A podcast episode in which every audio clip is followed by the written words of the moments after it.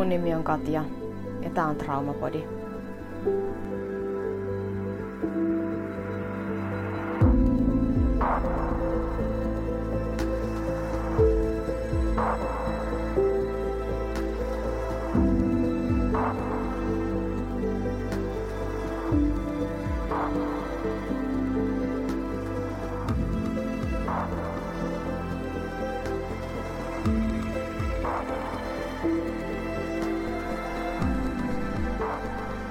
Heipä hei. Ihan ensinnä, ensinnäkin mun on pakko vetää vähän henkeä. Sä voit tehdä mun kanssa siellä samoin. Uh, vuoden 2022 viimeinen Traumapodin jakso.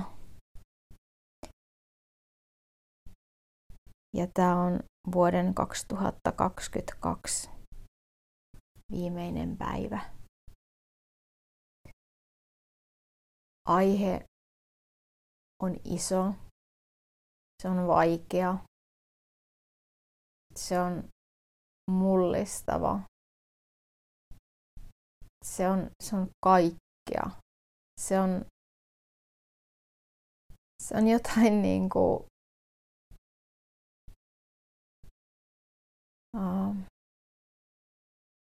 liikuttavan suurta. Voisiko sanoa näin? Mun oli tarkoitus tallentaa tämä jakso hiukan aikaisemmin, mutta mä oon kyllä nyt jotenkin todella samalla aallon pituudella näiden teemojeni kanssa – universumin kanssa, koska mä en voinut tehdä tätä aiemmin tänään. Mä olisin halunnut Mä olisin halunnut tallentaa tämän hitusen aikaisemmin, mutta, mutta tuota, kävikin ilmi, että universumilla tai miksi ikinä haluat jotain mahdollisesti meitä kaikkia korkeampaa voimaa kutsuakaan tai sattumaa kohtaloa, mitä ikinä, niin sillä olikin tähän jaksoon, tähän teemaan mulle vielä pieni läksy.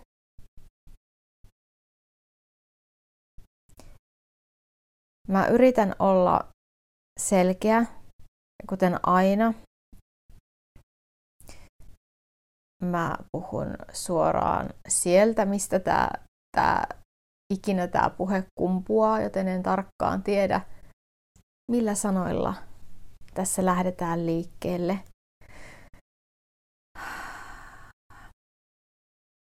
Mutta otetaan hyvä asento. Otetaan ehkä vähän jotain juotavaa. Mulla on täällä vettä. Mä oon puhunut tänään niin paljon, että mun suu on aivan kuiva. Mulla on muutama tukisana kirjoitettuna tuohon ylös ja, ja muutama muu, voisiko sanoa, ankkuriesine. Ja sellaisia tärkeitä asioita mulle, jotka muistuttaa mua pysymään läsnä. Koska se on se, mitä mä tarvitsen just nyt. Eli suoraan sanottuna mua hiukan jännittää, miten tämä tulee tämä asia ulos. Tai ei niinkään, miten tämä tulee ulos, vaan se, mitä tunteita tämä herättää minussa, kun minä sanon tämän ääneen tämän asian, puhun tästä ääneen. Kuten tiedämme, niin asioiden, asioiden äänen lausuminen tekee niistä totta. Se on Traumapodin ihan eka jakson aihe. Siellä on kokonaiset uh, 20-30 minsaa. siitä, miksi vaikeista asioista on niin vaikea puhua. Mutta haluaisin sanoa, että mm, vaikka tämä on nyt iso, iso topic, iso teema, niin mä en näe tätä, tätä niin kuin nyt mitenkään sellaisena syvädyykkaavana ja kaivelevana, vaan mä haluan nimenomaan jakaa jotain, missä mä en itse ikinä koko tähän asti sen elämäni aikana ole kuvitellut kertaakaan onnistuvani, mihin mä en ole koko tähän asti sen elämäni aikana kertaakaan kuvitellut kyennyt pystyväni. Ja viimeisen kolmen kuukauden aikana elämä on heittänyt mun tielle lukuisia, varmasti itse asiassa jo aiemminkin, mutta sanotaanko, että olen ollut niin kiireinen näiden muiden traumateemojeni kanssa tässä ja elämän mullistusten kanssa, että en välttämättä ole aivan ehtinyt niin kuin paneutua. Sitten ei ole ihan riittänyt tälle, tälle asialle, aiheelle sitä paneutumisaikaa, niin, niin nyt näköjään on ollut vuoden 2022 viimeisen kvartaalin teemana detachment. Mä tykkään sanasta detachment. Se on sanan attachment ikään kuin vastakohta. Ja se on sellaisen um, attach, attachment tarkoittaa kiintymystä ja detachment tarkoittaa, no karkeasti suomennettuna epä, epäkiintymystä, ei kiintymystä. Mutta se, mistä mä haluan puhua tänään, on terveestä kiintymisestä, terveestä tavasta olla oma itsensä ihmissuhteissa ja kaikenlaisissa ihmissuhteissa. Tämä ei koske pelkästään nyt tällaisia intiimejä romanttisia ihmissuhteita, vaan ihan kaikkia ihmissuhteita, myös ystävyyssuhteita, ää, perhesuhteita, lapsuuden perhettä, ihan kaikkia. Tätä voi soveltaa aivan kaikkiin. Ja jotta pääsemme joskus asiaan, niin lähdetään liikkeelle siitä muistutuksesta, että tosi moni on kiltti tyttö. Tosi moni meistä on kiltti tyttö. Ja mä käytän tätä termiä nyt ihan tarkoituksella, koska musta se, mä en viittaa sillä sukupuoleen.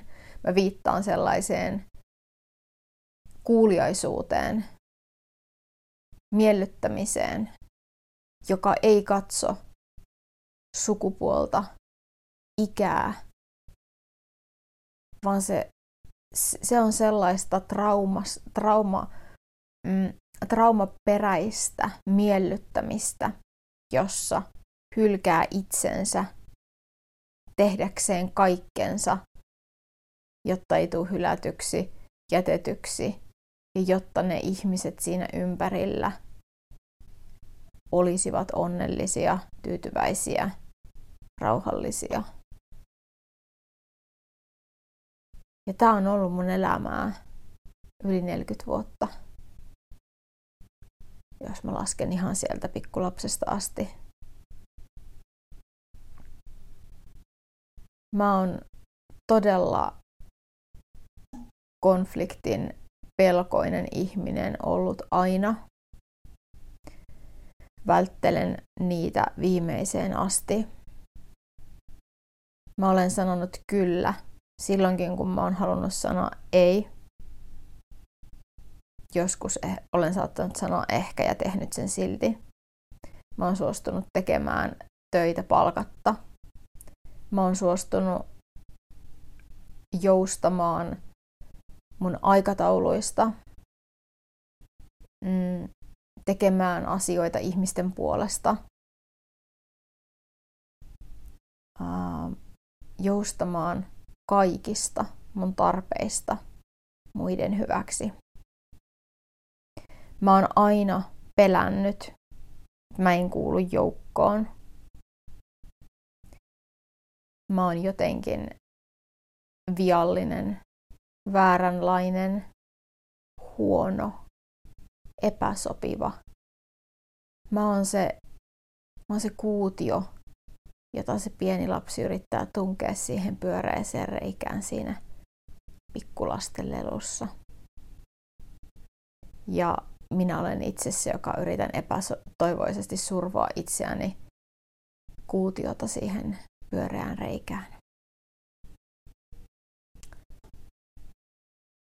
Siinä kadottaa itsensä täysin. Ja sitten kun siihen otetaan mukaan ihmissuhteet, se tarkoittaa sitä, että mä olen elänyt sen toisen ihmisen tarpeita mukaillen, toiveita kuunnellen. Ja se ei ole tullut niin kuin käskemisestä eikä pyytämisestä ää, aikuiselämässä. Lapsena kylläkin, mutta aikuiselämässä ei. Vaan mä oon niin tottunut siihen lapsena, että mä oon tehnyt sitä. Mä oon niin kuin tuntosarvet tanassa aina, että mä aistin muiden ihmisten, läheisten silloin, kun on parisuhteessa, sen parisuhteen toisen osapuolen mielialan ja kaikkia, että mä niinku mukaudun niihin. Mä mukaudun. Mä oon niinku vettä, joka mukautuu aaltoina, semmoisena niin kuin hitaina aaltoina tunnustellen koko ajan niiden sileäksi hioutuneiden kivien pintaa. Ja mä mukailen niitä välittämättä lainkaan siitä, että mitä minä aaltona ja vetenä oikeasti haluaisin tehdä, mihin suuntaan mennä, kulkea, vetäytyä, mikä se olisi se, mikä se olisi se suunta, mihin mä oikeasti haluaisin mennä.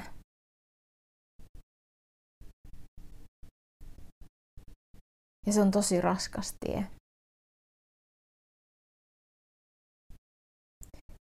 Ei ole minua itsenäisenä yksikkönä, vaan ihmissuhteen laadusta riippuen on aina me, jossa se toinen on se johtava osapuoli, koska se alistuvampi rooli on se, minkä mä otan vastaan luonnostani. Tai sitten työyhteisössä on se ää, kiltin tytön tai kuuliaisen työntekijän rooli, joka tekee kaikki kaikki ennen kuin pyydetään. Ylittää odotukset perheessä. Hyvän tyttären rooli. Tekee kuten kuuluu.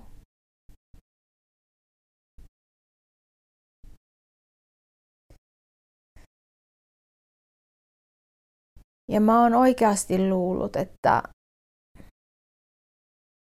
mä en pääse siitä ikinä eroon, että se ei ole mahdollista – koska se hylätyksi tulemisen pelko on niin vahva, niin kova, että jos mä sanon, mitä mä oon oikeasti mieltä, jos mä teen, mitä mä oikeasti haluaisin tehdä, um, jos mä irrotta, irrottaudun terveellä tavalla suhteessa siitä toisesta osapuolesta, mä jo ajaudun liian kauas ja en löydä ehkä koskaan tietäni takaisin, jos tulee konflikti, mutta jätetään. You name it. Niitä pelkoja on siis loputtomasti.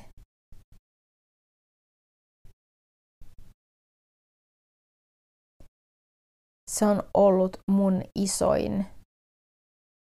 Mutta mä en oikein tiedä, voinko mä puhua tästä nyt imperfektin muodossa. Koska vaikka mä oon edennyt tässä asiassa valtavasti, niin mä harjoittelen yhä. Mm, mä en tiedä, ehkä siitä joskus tulee oletusasetus sen miellyttämisen sijasta. Tällä hetkellä mä oon siinä pisteessä, että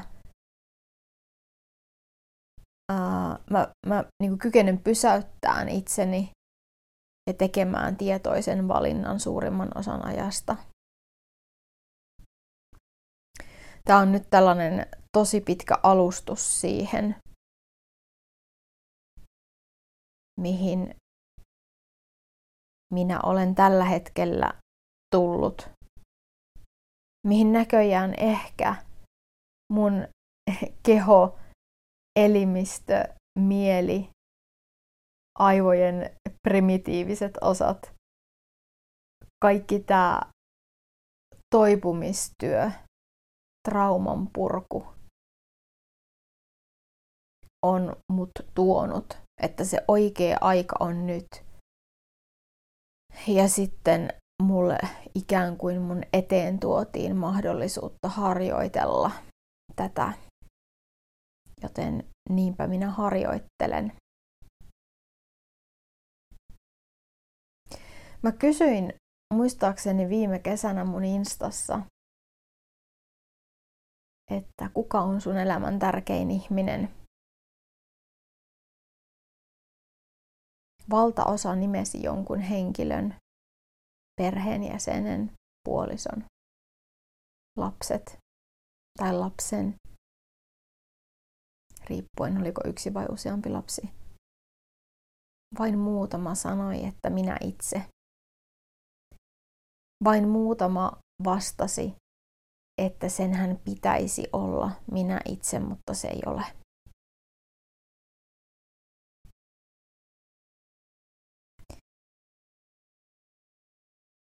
Ja siinä on jotenkin tämä koko ydin, tämän asian ydin. Miten elää elämää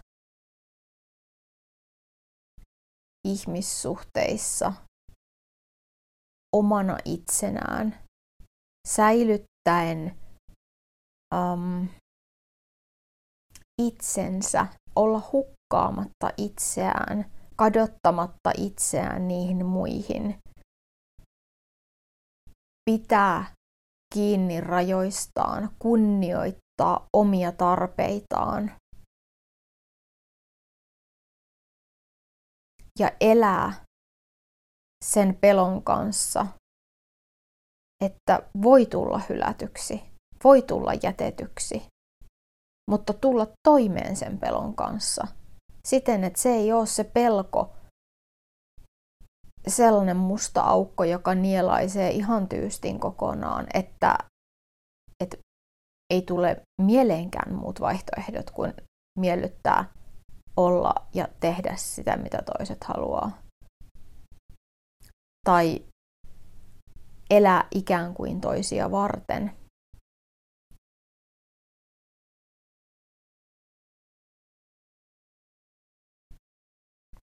Se on tosi vaikea kysymys. Mä aloin harjoitella sitä aivan vahingossa. Mä aloin harjoitella sitä vahingossa itse asiassa jo puolisen vuotta sitten, tietämättä lainkaan, mihin se tulee johtamaan.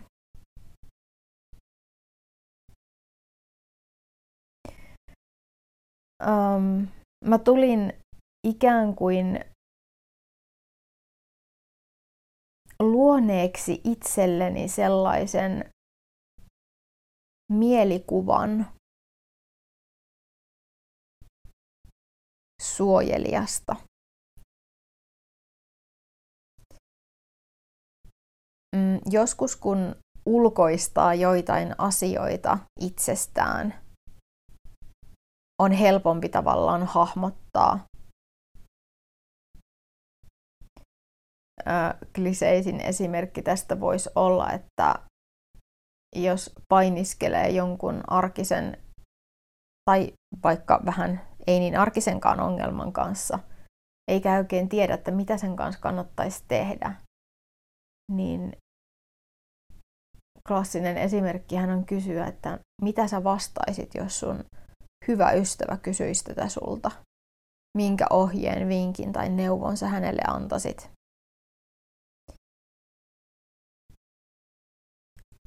Mulla ei ole elämässäni um, kokemusta sellaista syvään juurtunutta kokemusta turvallisista miehistä. Lähtökohtaisesti mun elämäni miehet ovat olleet epävakaita, jopa vaarallisia. Ei niinkään parisuhteissa, vaan nimenomaan lapsuuden, lapsuuden kodissa. Mutta se sama kaava on toistunut parisuhteissa siten, että parisuhteissa mun elämäni miehet ovat olleet etäisiä. Ja uhan poissaolo on ollut mulle yhtä kuin turva. Se on ollut mulle turvan kriteeri. Että välitöntä uhkaa tai vaaraa ei ole. Ja jos se kertoo niin kuin aika paljon siitä, mikä mun kokemus on. Joten niinpä mä aloin, mä en muista tarkalleen mistä se lähti. Mä aloin miettiä, että musta on sellainen puoli. Tai mä mietin ensinnä, ensinnäkin sitä, että millaisen puolison mä haluaisin. suojelevan, mun puolia pitävän, turvallisen nimenomaan ei niin, että välitöntä vaaraa ja uhkaa ei ole, vaan sellaisen, joka seisoo mun rinnalla ja oikeasti niin kuin suojaa ja suojelee. Tulee, tulee niin kuin väliin ottaa sellaista roolia, luo turvaa ja turvallista ilmapiiriä ja ympäristöä siihen niin kuin aktiivisesti. On turvan lähde, turvan tuoja että hän suorastaan niin kuin huokuu sellaista. Ja sitten mä aloin miettiä, jotenkin mä niin kuin mietin ja viipyilin sen ajatuksen äärellä ihan hirveän kauan, välillä vieläkin, että millainen se on se ihminen, mitä mä niin toivoisin, että, että millainen ihminen saisi mun olon tuntemaan turvalliseksi, että millaisia ominaisuuksia siinä ihmisessä olisi. Se oli se, mistä mä aloitin, että mä loin sellaisen suojelijan, mielikuvan sellaisesta suojelijasta.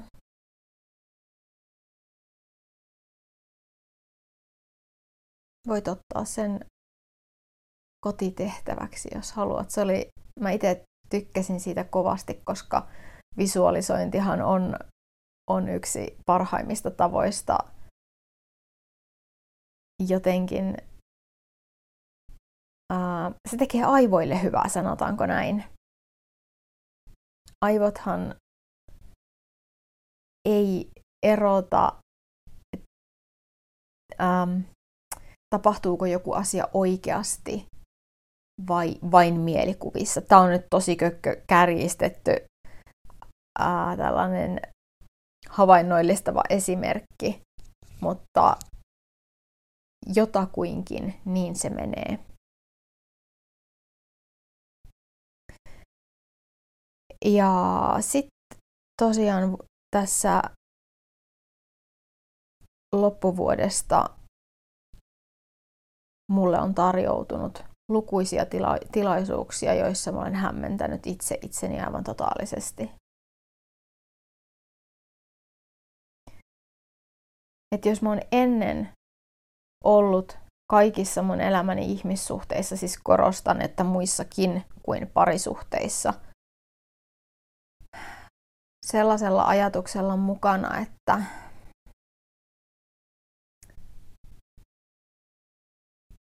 tämä on tällaista ja mun pitää olla se antava osapuoli, ää, miellyttää, välttää konflikteja, ei aiheuttaa harmia, tehdä kuten kuuluu. Kaikki ne, mitä mä luettelin tuossa aikaisemmin. Tyytyä.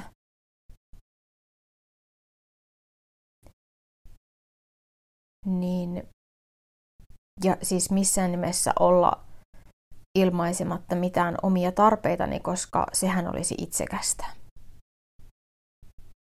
Joten hylkäsin jatkuvasti itseäni, itseni täyttääkseni toisen ja toisten tarpeita. Sekä töissä että vapaa-ajalla että ihan läheisissä ihmissuhteissa.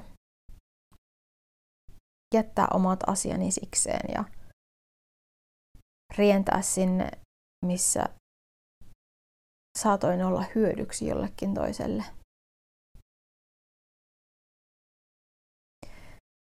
Ja sitten se uusi periaate, jolla tai jonka kautta mä nykyään on tämän viimeiset kolme kuukautta lähestynyt mun ihmissuhteita. Se kuulostaa yhtä aikaa sekä ankaralta, mutta se on oikeasti kaikkea muuta. Mä olen alkanut tarkastella mun, elä, mun elämäni ihmissuhteita sellaisen suodattimen läpi, että mitä puolia minusta se kyseinen ihmissuhde nostaa esiin. Millainen minä olen siinä ihmissuhteessa – millainen ihminen minä olen, mitä piirteitä, tunteita, tuntemuksia minusta ja minussa herää ja mitä musta niin kuin nousee siinä esiin siinä ihmissuhteessa.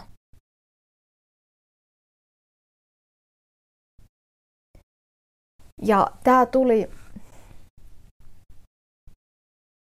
tämä tuli um, eräässä tietyssä tilanteessa kuin salama kirkkaalta taivalta jysähti mun päähän,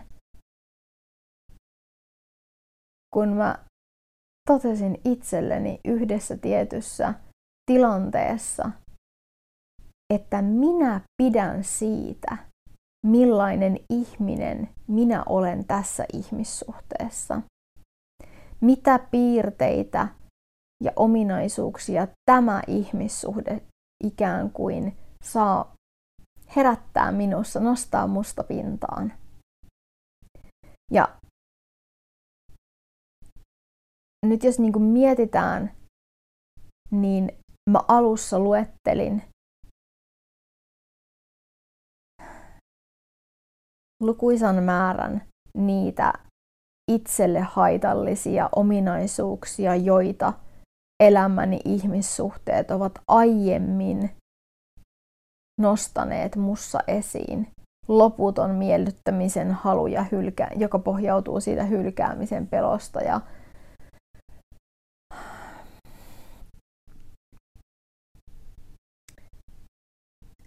niin mä tajusin yhtäkkiä sen tietyn ihmissuhteen kohdalla, että haa, ekaa kertaa elämässäni tässä ihmissuhteessa, joka ei ole helpoista helpoin, perinteisistä perinteisin, vaan itse asiassa aika kiharainen ja vaikea, niin mä oon ylpeä siitä, miten minä tässä tulen esiin show up on englanninkielinen termi taas sellainen, jolle mun mielestä ei ole hyvää suomenkielistä vastinetta. Mutta lyhyesti. mä tajusin, että siinä ihmissuhteessa minä olen oman elämäni tärkein ihminen. Minä ää, pidän kiinni rajoistani. Minä kerron tarpeistani. Minä pyydän, voidaanko keskustella tästä asiasta, jos on joku juttu, joka vaikka vaivaa mua, sen sijaan, että mä lakaisin sinne maton alle niin kuin aina ennen. Olisin puhumatta niistä mun tarpeista, mitkä on mulle tärkeitä, kuten aina ennen. Olla pitämättä kiinni rajoistani, kuten aina ennen. Sen sijaan mä keräsin kaikki rohkeuteni, vähäisetkin rippeet, ja siitä huolimatta, että mun kädet tärisee ja ääni särkyy ja polvet tutisee, niin, ja mä joudun miettiin siinä hetkessä vaikkapa minuuttikaupalla keräämään rohkeutta, että mä sanon sen ääneen, että hei, voidaanko jutella tästä asiasta, joka mua vaivaa. Hei, mulla olisi tällainen pyyntö, mikä merkitsisi mulle tosi kovasti, että voisitko sä kunnioittaa tätä mun tarvetta. Ja ei, ikävä kyllä tämä on semmoinen juttu, jota mä en halua, halua tehdä, koska mun raja menee tässä. Tällaista käyttäytymistä mä en halua ottaa vastaan. Kiitos vain. Ja se on, se on, se on mun uusi kriteeri. Se on mun uusi tapa, jota mä harjoittelen ihmissuhteissa.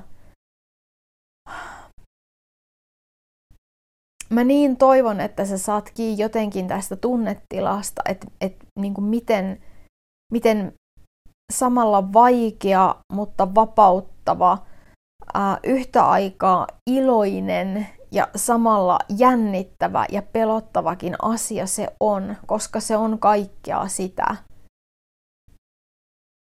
Että silläkin uhalla, että sinä et tiedä, mitä sieltä tulee takaisin,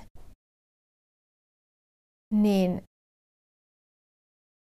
sä sanot sen ääneen etkä lakaise sitä maton alle, etkä pysyttele hiljaa,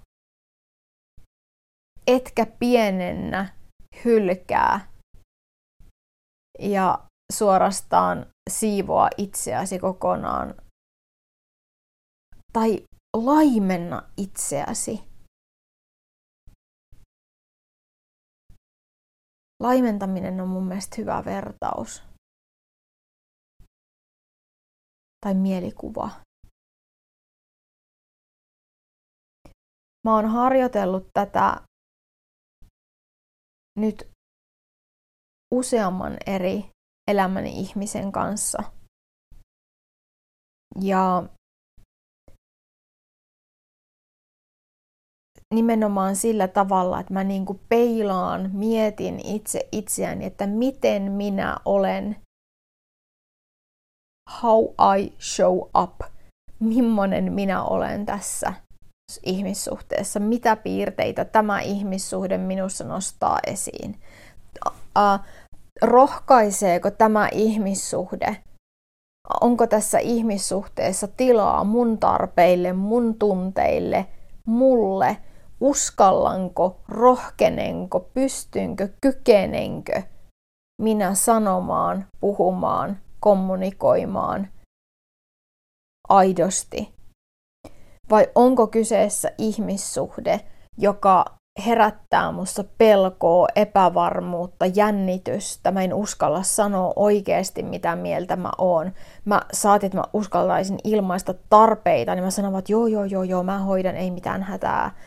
Lakaisen kaikki epämukavat puheenaiheet maton alle ja laimennan, laimenta, laimennan ja laimennan itseäni niin, että, että musta ei jää jäljelle mitään. Kumman puolen se ihmissuhde no, tuo musta niin kuin esiin, kummanlaisia piirteitä enemmän. Se voi olla sekoitus molempia, mutta kumpaa enemmän, se on mun uusi kriteeri. Ja se on muuttanut todella monta asiaa.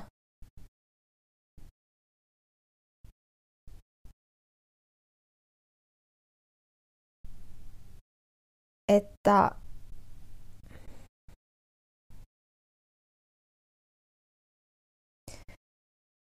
Jos mietitään, mietitään sitä, että hintana on laimentaa, pienentää, minimoida ja hylätä itsensä, se on siellä vaakakupin toisella puolella. Roikkua ja riippua siinä ihmissuhteessa, siinä pelossa, että sitä ihmissuhdetta ei ole. Ja toisella puolella on se, että pysyy omalla puolellaan.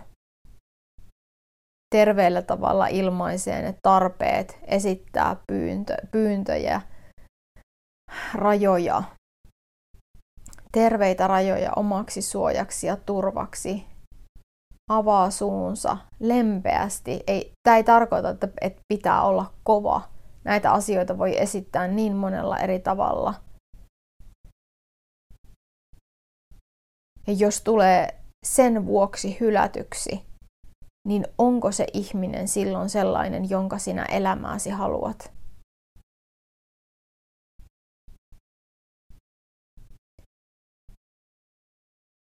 Mä luulen, että me tullaan puhumaan tästä aika paljon jatkossakin. Mm, mä en ole valmis tällä matkalla vielä. Mä luulen, että meistä ei kukaan ole varmaan val- valmis tässä elämässä koskaan. Mutta meistä tulee parempia taitavampia. Me opitaan koko ajan. Mutta tällä hetkellä se on mun kriteeri. Mä kiinnitän huomiota siihen, minkälainen minä olen mun elämäni ihmisten kanssa. Ja jos joku ihminen nostaa esiin mussa vaan niitä, sitä pelkoa, jännitystä, itseni pienentämistä, maton lakaisua mä en uskalla sanoa, niin sitten on aika ryhtyä toimeen. Koska mä en halua jatkaa sillä tiellä. Minä en halua jatkaa sillä tiellä. Se on tosi kivulias tie. Se tarkoittaa sitä, että mä käännyn takaisin siihen häkkiin, missä mä oon asunut koko elämäni uudelleen ja uudelleen. Kun tavoite on että mun ei tarvitse mennä takaisin sinne. Mä voin olla minä ja elää, elää tässä vapaana. Ja jos joku ihminen ei kunnioita mun tarpeita,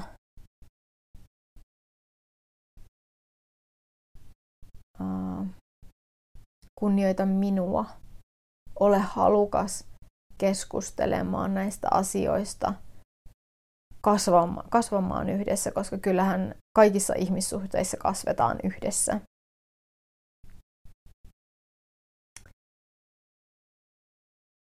Niin mä oon, mä oon um, aika ohjelma. Mulla tulee vaan englanninkielisiä termejä nyt mieleen. Siis mähän on onneton joka tapauksessa. Mä oon jumissa joko huonossa ihmissuhteessa –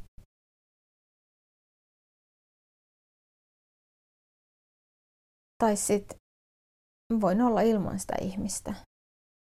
Mutta mun ei ainakaan tarvi pienentää itseäni. Sillä se, että jos joku ei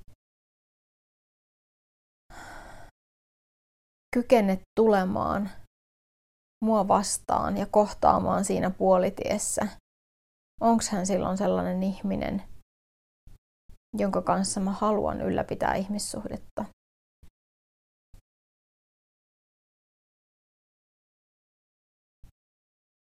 Voisiko kuitenkin olla niin, että maailmassa on oikeasti sellaisia ihmisiä, jotka on valmiita kunnioittamaan. Ja tämä on kaksisuuntainen tie. Sitä mä tarkoitin, kun mä sanoin, että tämä voi kuulostaa karulta ja karskilta ja itsekkäältä, niin mä toivon, että mun elämäni ihmiset ovat myös heidän omien elämiensä tärkeimpiä ihmisiä. Ja sitten me voidaan olla niin kuin yhdessä siinä molempia osapuolia kunnioittavassa ihmissuhteessa. Ta- molempien osapuolien tarpeita, toiveita palvelevassa ihmissuhteessa. Sehän on, se on onnellista elämää se.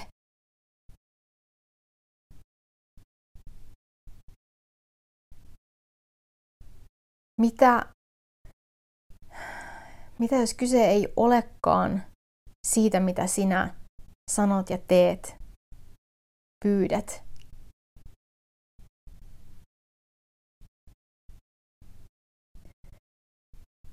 Vaan mitä jos se potentiaalinen hylkääminen tuleekin juuri siksi, että se ihminen ei kykene vastaamaan niihin sun tarpeisiin, jolloin sinä joudut joustamaan omistasi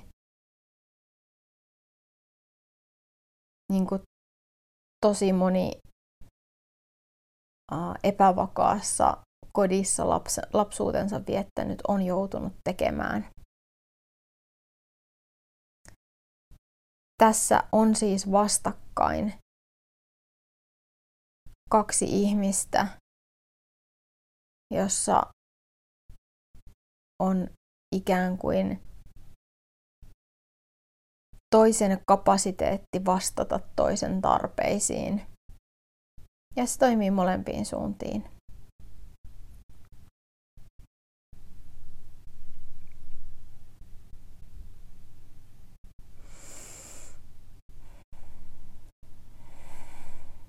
Se, että joku ei ole saatavilla ja kykenevä vastaamaan sun tarpeisiin ja hän nostaa susta esiin ne puolet,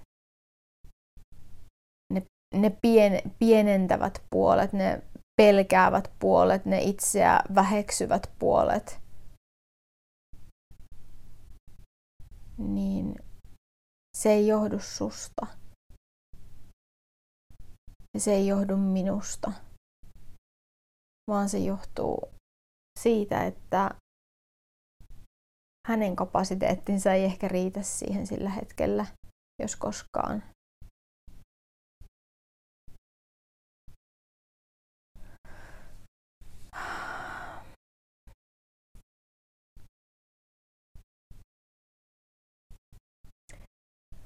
Tämä on, tämä on iso aihe, tämä on, tämä on massiivinen aihe ja tämä on, tämä on vasta alku. Tämä on esimakua.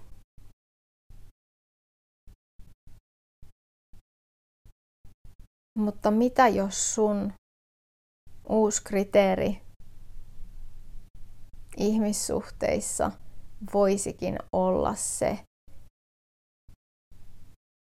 mit, mitkä puolet, mitä puolia se ihmissuhde sinussa nostaa esiin, mitä tunteita, tuntemuksia ja mitä puolia se nostaa sussa esiin. Ja sen perusteella sinä päätät, onko tarpeen keskustella, onko tarpeen muuttaa jotain? Onko tarpeen lähteä siitä suhteesta?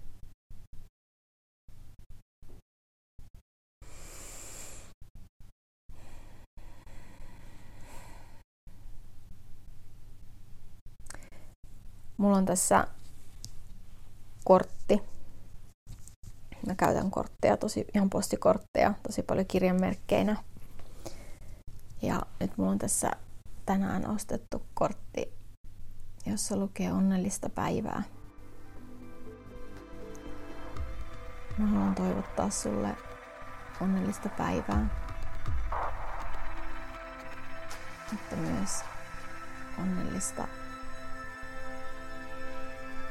tulevaa alkavaa uutta vuotta.